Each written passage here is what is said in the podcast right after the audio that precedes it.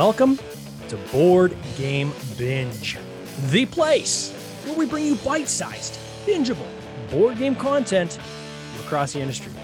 I'm your host, James Staley, and in this episode, we're chatting with Janis Garante, a game designer from Latvia and one of four people who, under the alias of Brian Gomez, designed Ice Cool and the Iron Forest.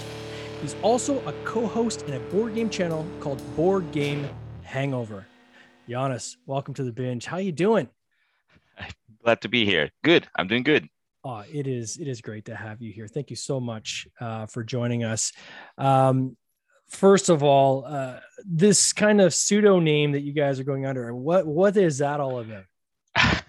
yeah, a lot of people asked us, and only a couple of have figured. So our company's name is Brain Games. Yeah. And we and in our company, one guy kept saying, "Oh, you know, if it would be a person, it would be a Brian Gomez." Like you know, Brain Games, Brian Yep. Gomez. It's like a joke. And then when we started making a first game, we we're like, "Okay, we need to come up with an alias." And we're like, "Let's just use Brian Gomez." Because it sounds like brain games. So Now, do you ever have anybody like reach out to you guys saying, "Hey, like I'm trying to reach like Brian. Can can Brian get back to me at all?" Or Yes, actually, uh, funny story. When uh, we were nominated for the uh, Kinderspiel des Jahres, the award for the best children's game in Germany, when we arrived, they were like, "Oh, we didn't know there were like four of you because you know there's just one name on the box." So they were kind of surprised that four guys arrived. So, Oh, so it's been quite a quite a few times. Then it's like, "Oh, it's more than one person." Okay. so, how did you get into gaming? Like you've been gaming a long time, or I have uh, all kinds of gaming.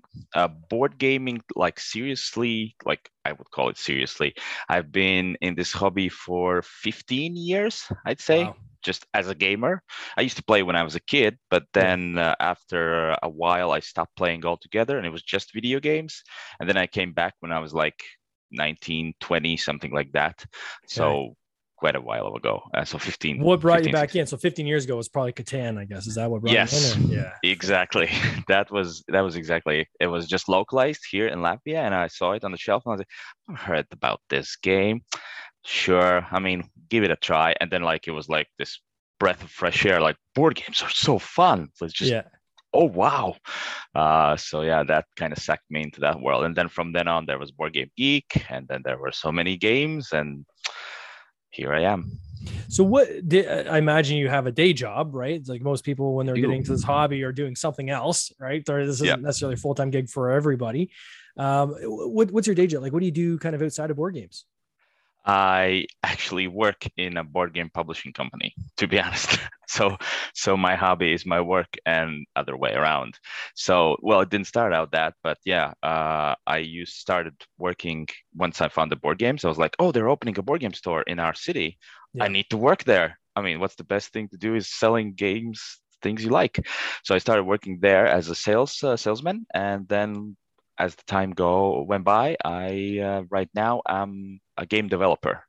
Oh wow. Uh, yeah. Uh, so in the game, uh, in in board games, brain games publishing. So we do, uh, publish many games, and uh, I'm responsible for their quality. So if you don't like any of them, it's my fault.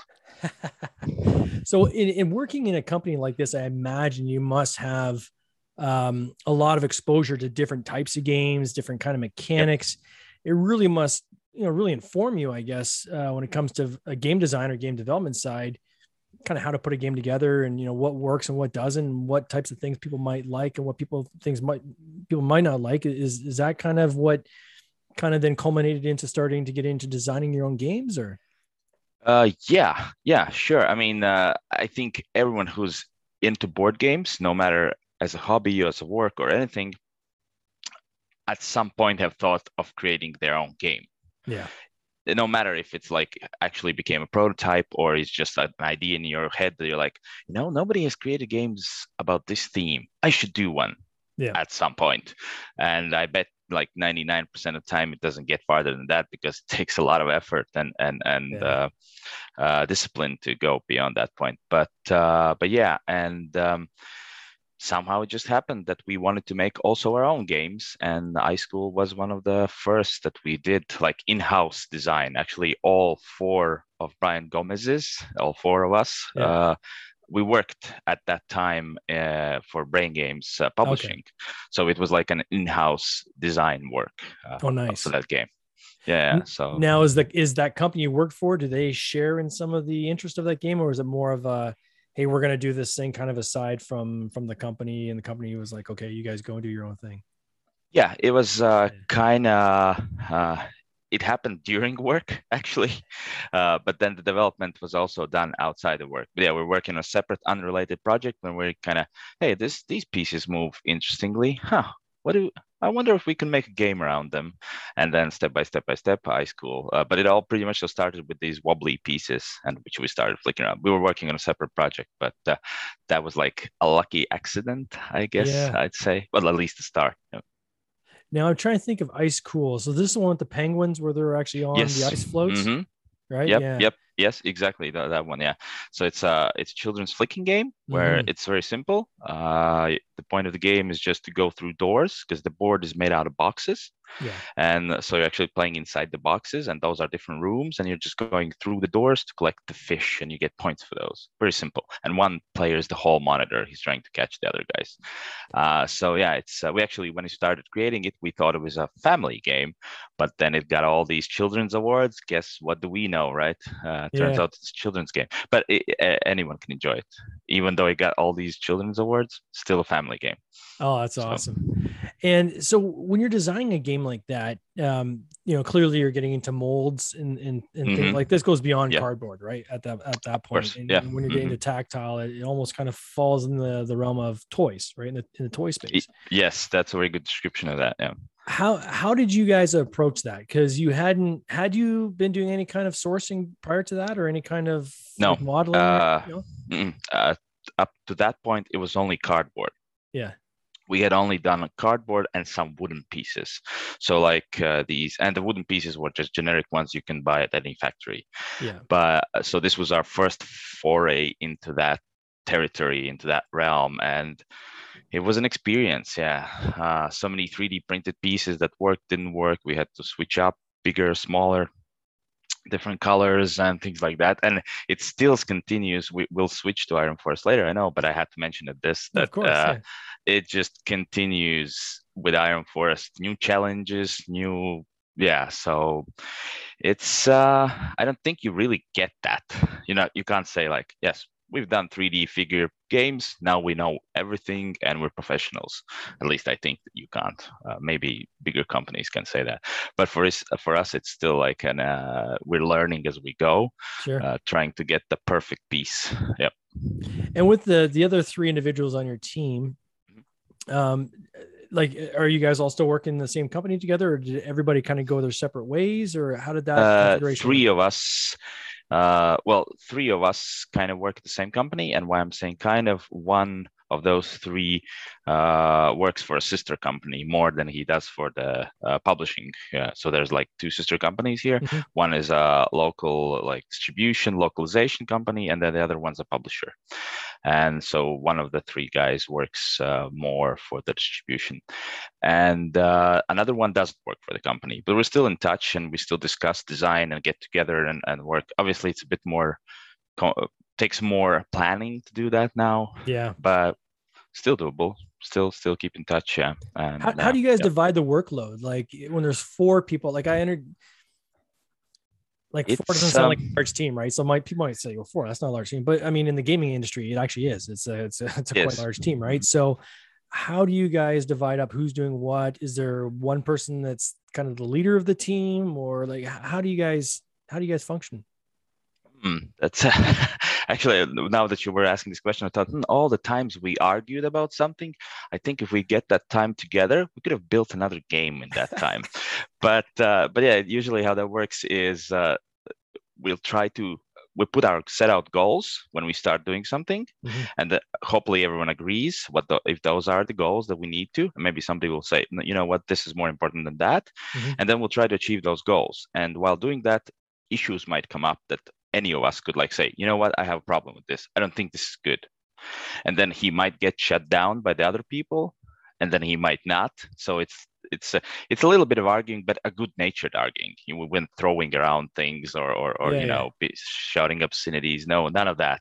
It's a good natured arguing, but that would happen from time to time. Uh, but yeah, if you feel like something's nah, not right, you would put it forward and then you would discuss it. Do you take it either, to a vote? What do you do if, if two people yes. have two very opposite ideas? Yes, we would take it to a vote. Yeah, uh, that's that's what we do. Usually, it it resolves. Sometimes it's two versus two. Then it's debate. but uh, but yeah, it is trickier. Obviously, working with more authors involved than if, for example, if you're designing game alone. Mm then all you have to do just either you listen to playtesters or you don't. That's your choice. Like, yes, I like this idea. No, you're talking silly. This is fantastic. I know what I'm doing. Yeah. But here you have the authors that are also kind of playtesters of your ideas because somebody will come to a session and say, you know what? I thought of this fantastic idea.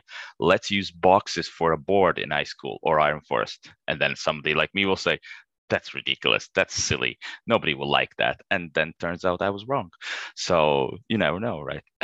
yeah, it's cool. My uh, my design partner Adam, my brother, he and I will sometimes, um, often actually debate when we're creating a game, right? And it, it's healthy, you know, because it you know, yeah. there's so many times where he'll bring something up and we'll be like, ah, I don't know about that. What about this? And and I'll be like, you know what, you're right. Or the opposite. You know, he'll say, Hey, we should, you know, it'd be cool. That's always his famous line. You'll be cool. And he'll say something. I'm like, yeah. But again, we got to actually make that, right? So that might not be easy to make, right? When you get into like you're at a price that you can actually sell at, right? So you know when you're of course yeah. producing in in China, you got to make sure you have the lowest possible cost because by the time you get through your your duties, your taxes, your transportation costs. You know, five bucks in China could be like fifty dollars uh, by the time you're hitting the shelf, right? So yep, yep. Uh, you got to be mindful of that. And there's a lot of cool things you would love to do uh, that just might not be practical to do from a uh, from a cost standpoint. Yeah.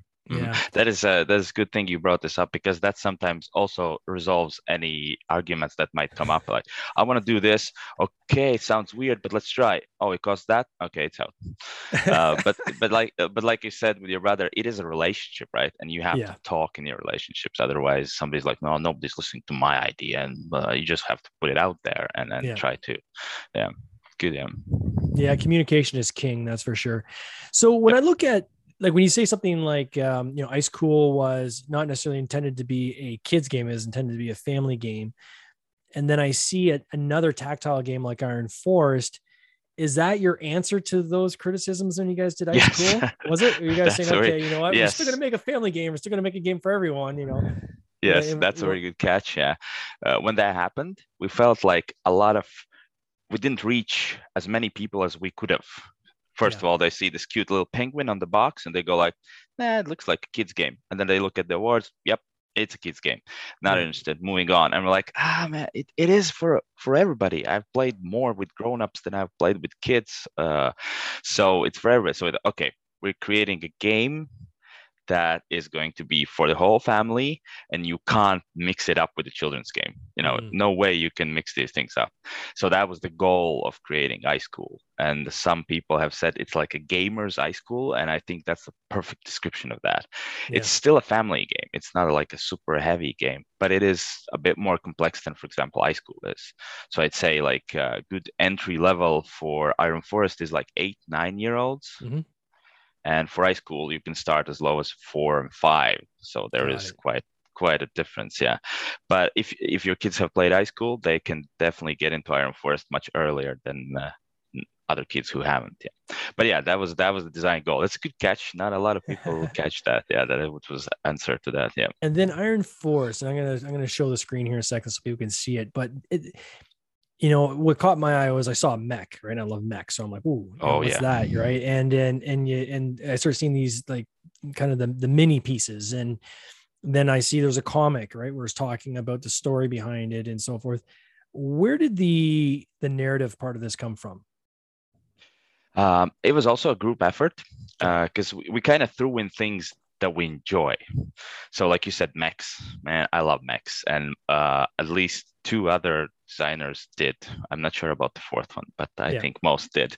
And there's also anthropomorphic animals because we like those as well. So we Yeah. put that in there. And then we have a flying city. And so we kind of took all these things that we like and we try to put it into some, not all of them made sense since we had to throw something out, but we just kind of, okay, let's do animals, let's do mechs, let's do uh, like flying city, uh, let's do like a weird world where all that happens and power ups and gadgets and things like that. And we just put it all in into the into one game and uh, hopefully it does make sense as much as it can but yeah we also worked with the same artist who did Ice Cool and i think he's fantastic good Yeah. fit for for for this project so yeah so we're very happy uh, very happy with what uh, came of it of the world that we created all together I just noticed the one yellow mech. Is that actually a rabbit mech?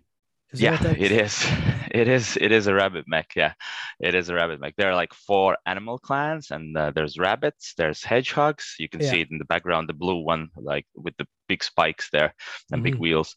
Uh hedgehog rabbit wolf and owl. Those were the four animals we picked for our uh, animal clans mechs and then the, on the other side uh, there are the robot mechs that are like uh, these big giant fighting machines that Mhm. are controlled by an AI.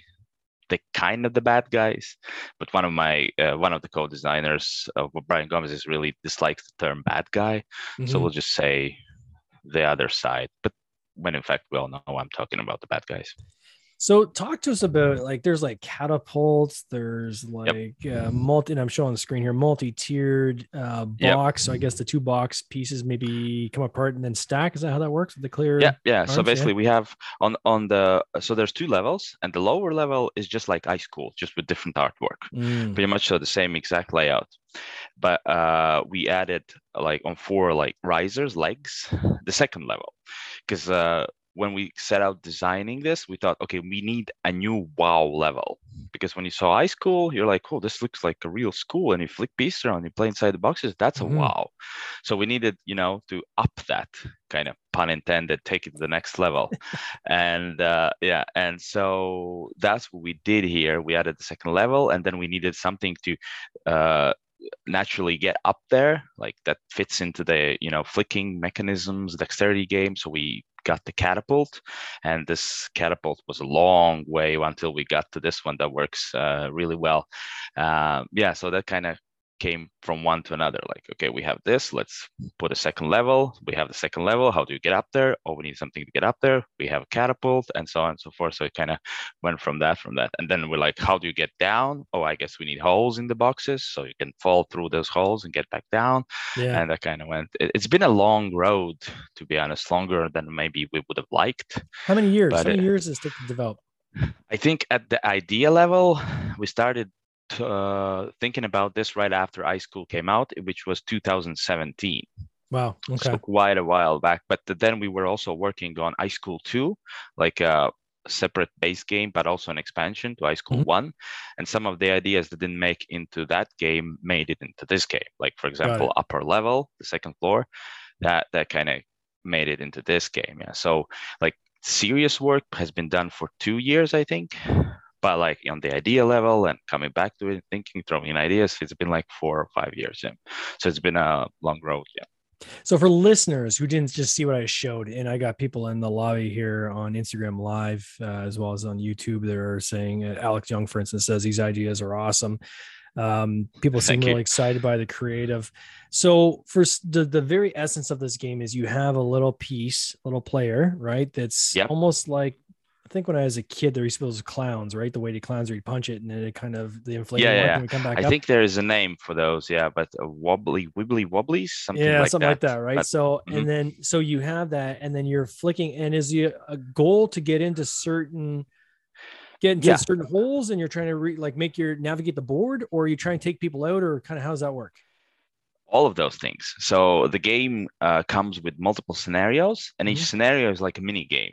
So, for Mm. example, in one scenario, you have to go through certain holes. They have been marked down, and you just have to go through them. It's either doors or holes in the floor. And once you go, you just take your marker off. You're done with that. In different scenarios, you have to take the other team out. You have to damage their mechas and you know uh, and and knock them out. And then in another scenario, you have to carry stuff. You have to go to one place, take it, and pick it up and deliver it to another place. So there's like many scenarios. I think with all the stretch goals we unlock, there's going to be nine different scenarios, and almost all of them have uh, asymmetrical uh, goals. So Mhm. you're not doing the same thing on both teams. Each are doing their own. It's just kind of like a race game to do your own first. Uh, but you can also, you know, stall the other player by taking their mechas out and and things like that. Yeah. But yeah, essentially it's a flicking game. You just have your piece, you flick it, and the nature of it is uh, that it acts differently from other pieces because it's so wobbly. You can actually curve it, so you can make it go Oh, in cool. a certain like angle if you want to, or you can even jump it if you flick just the very top of it. It kind of jumps over the the walls, and and it's it's really neat to to to see that happen or do it yourself. Uh, and it is something you get very good at the more you play. The more you play, better you get at it. And what do the power up cards do? So explain how those kind of integrate into the game. Yeah. So another goal that we when we set out playing was like, okay, so not everyone's good at flicking, and especially when you start out playing, you're like, oh, I hit the wall, didn't get out of this box. Okay, I did it again. Come on, this is already. And then you do it third time. I've so many times in fairs, I've seen people's enjoyment just fall with every time they do it. They're like die inside a little bit every time they hit the wall. Yeah. And our goal was like, okay, we need to mitigate that. We need to kind of take that equation out so that people don't feel. And so that's what the power ups do. They let you like put yourself in any place you want in the box, like take another shot, for Mm. example, or or place you in a name ring. They kind of bend the rules. So if you're really bad with flicking, uh, but you're gonna get better the more you play. So don't worry about that. But uh, when you start out, you can use power ups to just you know kind of help yourself in these Like a, take it like a mulligan, I guess they call it, right? Yeah in a way. in a way yeah in a way. Yeah so uh so there's uh there's that that's And what it is, happens basically. like when you go outside the board? So I got this little launcher and I launched my guy and he goes just flying. Like, can it go flying across the room or how far does the launcher? yeah, yeah, actually of course uh it, it not that uh, far but it can happen that you fall down Yeah. so what, what what does it do you just get your mecha damaged and it's just placed back uh, on in its depot so it. each mech on the board has their own depot and it just gets damaged and put back so you don't really want to do that but Yeah. if you want like a quick way back to your depot you can do that that's like a yeah. Oh, so you could But actually just take it, just say, okay, I'm just gonna launch my guy off the board, and then I'll get me back to my depot faster. But I'll take the, uh, Yep. I'll take the Yep. damage. How do you track the Exactly. damage? So each of the mechas has their own ID cards, and just one side shows its uh, healthy side, and the other shows its damage side.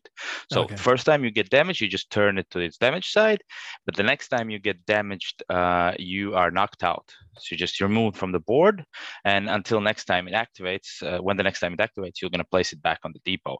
But the opponent gets a power up card, so that's the only way you get new power up cards. You start with some, but to get new, you have to take out the other players' mechas. Nice. So that's why you want to go after them. Yeah. First of all, you're going to stall them. Second of all, you're going to get a power up card. So that that's what happens. Yeah. I, I can't see this in your local currency. In my currency, it looks like you guys hit about 100 and almost 163 thousand dollars. So congratulations on that. That's amazing. Um, Thank you. What was that? What was your goal on that uh, that campaign? Like, what was your base goal? Uh, base goal was sixty-five thousand dollars. Yeah. Uh, so we we exceeded that. We didn't unlock all the stretch goals that we wanted to. Yeah. But uh, I guess uh, every Kickstarter campaign is where someone will say, you know, you know, it could have been more, but I don't think anyone's ever like, yeah, we got enough, you know.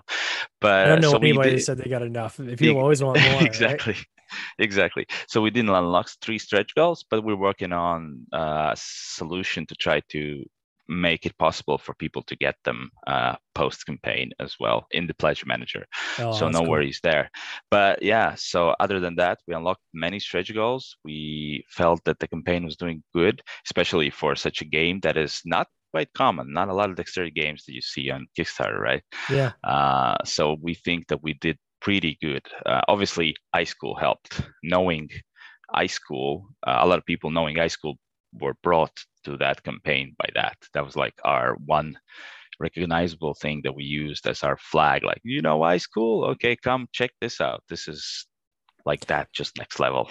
And did you carry forward like a fairly large mail list that you got with Ice Cool, or is that how you kind of brought that audience forward, or how did you continue yes. to leverage?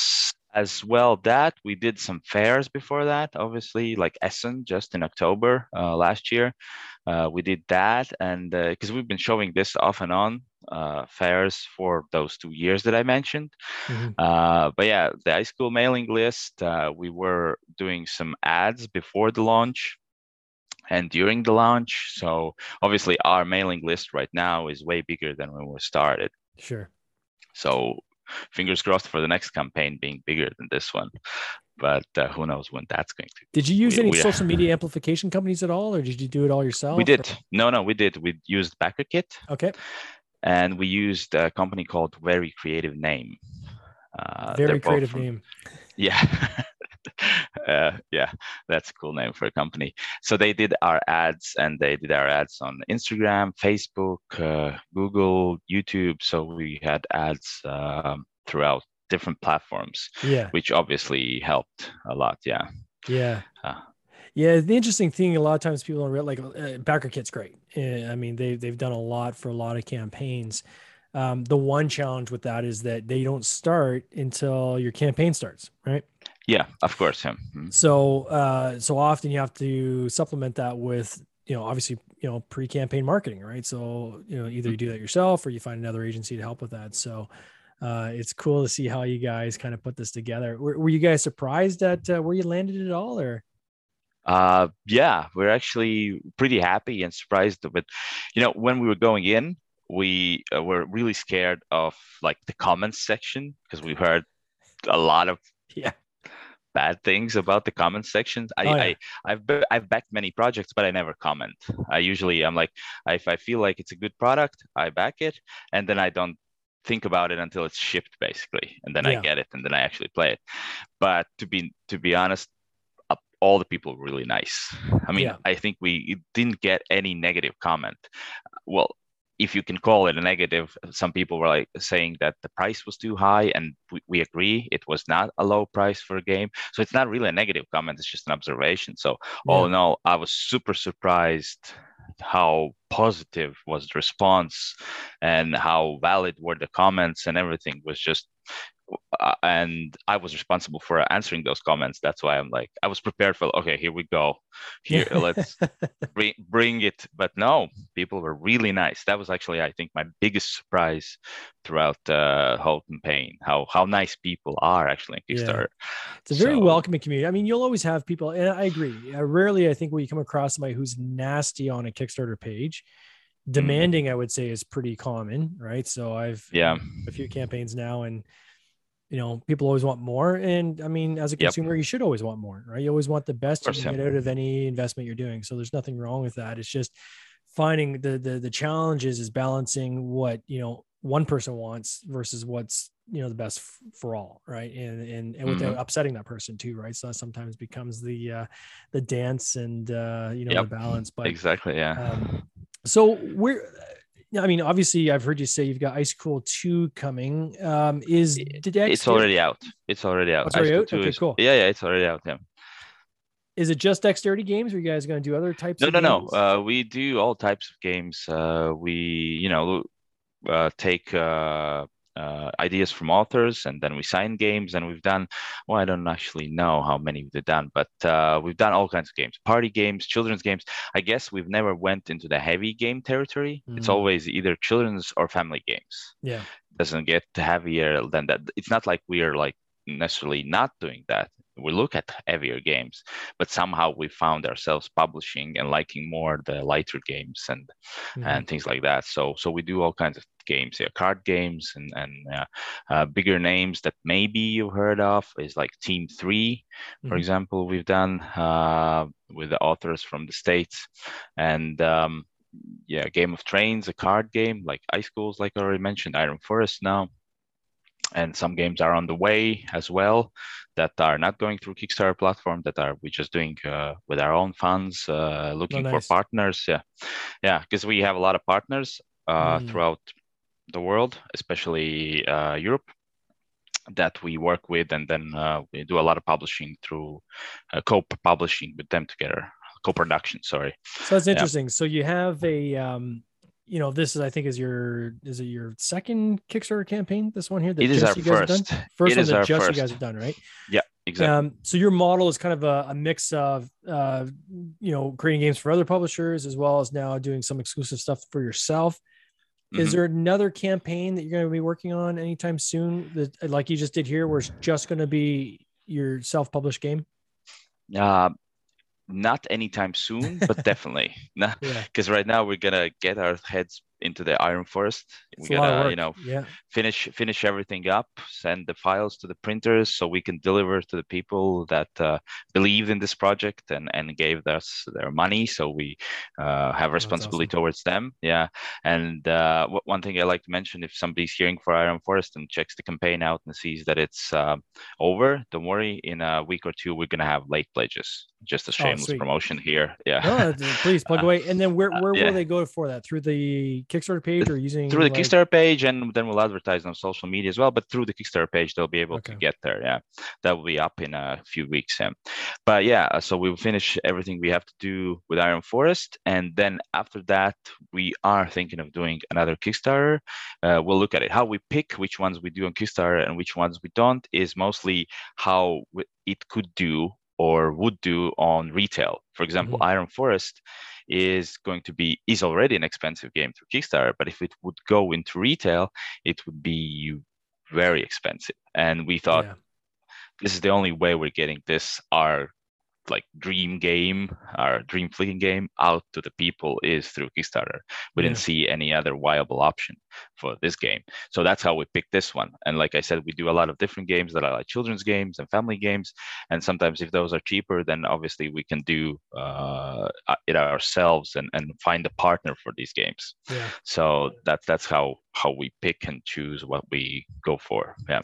If someone wants to follow your content channel, where do they find you? Uh, well, Brain Games publishing anything. I can. Uh, oh, it's even your channel, don't you? You have your your own. Oh, um, you meant oh yeah. my channel. Oh, okay. Of course. Just yeah, plug your channel. Yeah, man. it's it's yeah. So on my free time, when I'm not working on board games, when I'm playing board games or talking board games, I do co-host a channel called Board Game Hangover, and that's uh, we review board games there, and uh, we we you know do kinds of tops and whatever board game channels will do but we try to do it with a twist so yeah. do check it out yeah and uh, my co-host he's doing most of the editing and by most i mean all editing and he's amazing he's he's it's he's actually a profession he, that's yeah. what he what's his day job is just video editing and wow i must uh, say uh, he's he's really good what well, what else would i say right but yeah, of course. I mean, I mean it yeah and they're going to find that on is it on youtube or where youtube yeah YouTube. it's youtube awesome. yeah yeah, so it's a YouTube channel. Hangover. Yeah, Board Game Hangover. Mm-hmm. Yeah. Awesome. Well, Jas, thank you so much for your time. I do appreciate it. Uh, and uh, man, congratulations on this campaign. This game looks super cool. Congrats thank on you. that. Uh, I'm so happy for you guys. It caught my eye as soon as I saw it right away. I was like, wow, this looks awesome. Anytime you can kind of get like tactile, I think is just an awesome, awesome time. Put the phones down and start picking up pieces and start throwing them around. Yep. I think it's awesome. So I want to wish you all the best in 2022. You take care. Thank you. Thanks so much. Cheers. Cheers. This has been an episode of the Board Game Binge podcast, hosted by James Staley, produced by James Staley and Mike Bruner, with original music by Nick Smith.